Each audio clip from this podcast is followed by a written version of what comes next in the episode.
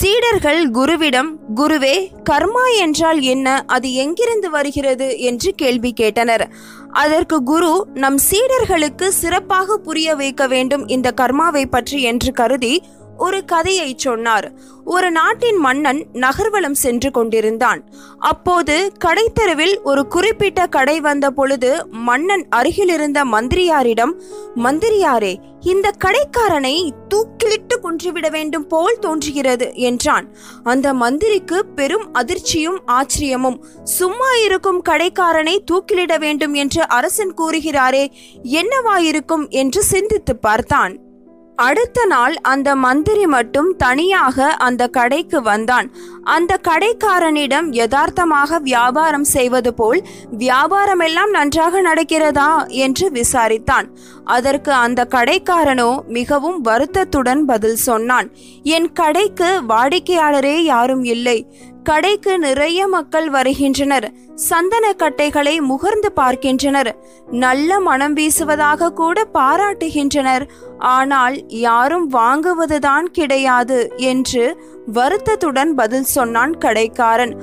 அதன் பின் அவன் சொன்னதை கேட்ட மந்திரி அதிர்ந்து போனான். இந்த நாட்டின் அரசன் இறந்து போனால் எப்படியும் எரிக்க நிறைய சந்தன கட்டைகள் தேவைப்படும். எனக்கு நல்ல வியாபாரமாகி என் கஷ்டங்கள் எல்லாம் தீர்ந்து போகும் என்றான். அவன் சொன்னதை கேட்ட மந்திரிக்கு முதல் நாள் அரசன் சொன்னதன் காரணம் என்னவென்று விளங்கியது. இந்த கடைக்காரனின் கெட்ட எண்ணமே மன்னனின் மனதில் எதிர்மறை அதிர்வுகளை உண்டாக்கி அப்படி சொல்ல வைத்தது என்று உணர்ந்தான் மந்திரி.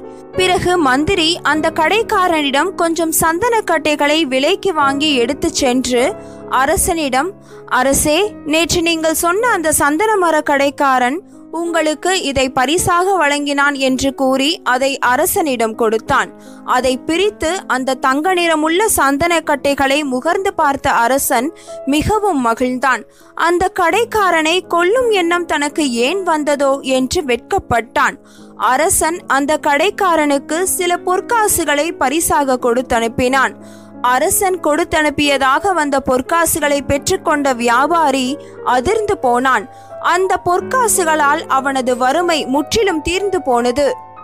அந்த கடைக்காரனும் இத்தனை நல்ல குணம் கொண்ட நமது நாட்டின் அரசனை நம்முடைய சுயநலத்திற்காக இறக்க வேண்டும் என்று எண்ணிவிட்டோமே இது எத்தனை வெட்கப்படும்படியான செயல் என்று மனதார மிகவும் வருந்தினான். அத்துடன் அந்த வியாபாரி மனம் திருந்தி நல்லவனாக வாழத் தொடங்கினான்.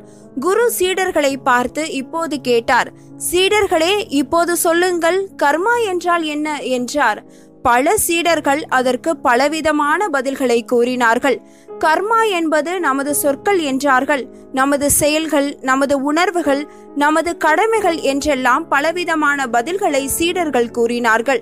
குரு அதற்கெல்லாம் மறுப்பு தெரிவித்து இல்லை இல்லை கர்மா என்பது நமது எண்ணங்களே என்று உறுதியாக கூறினார்.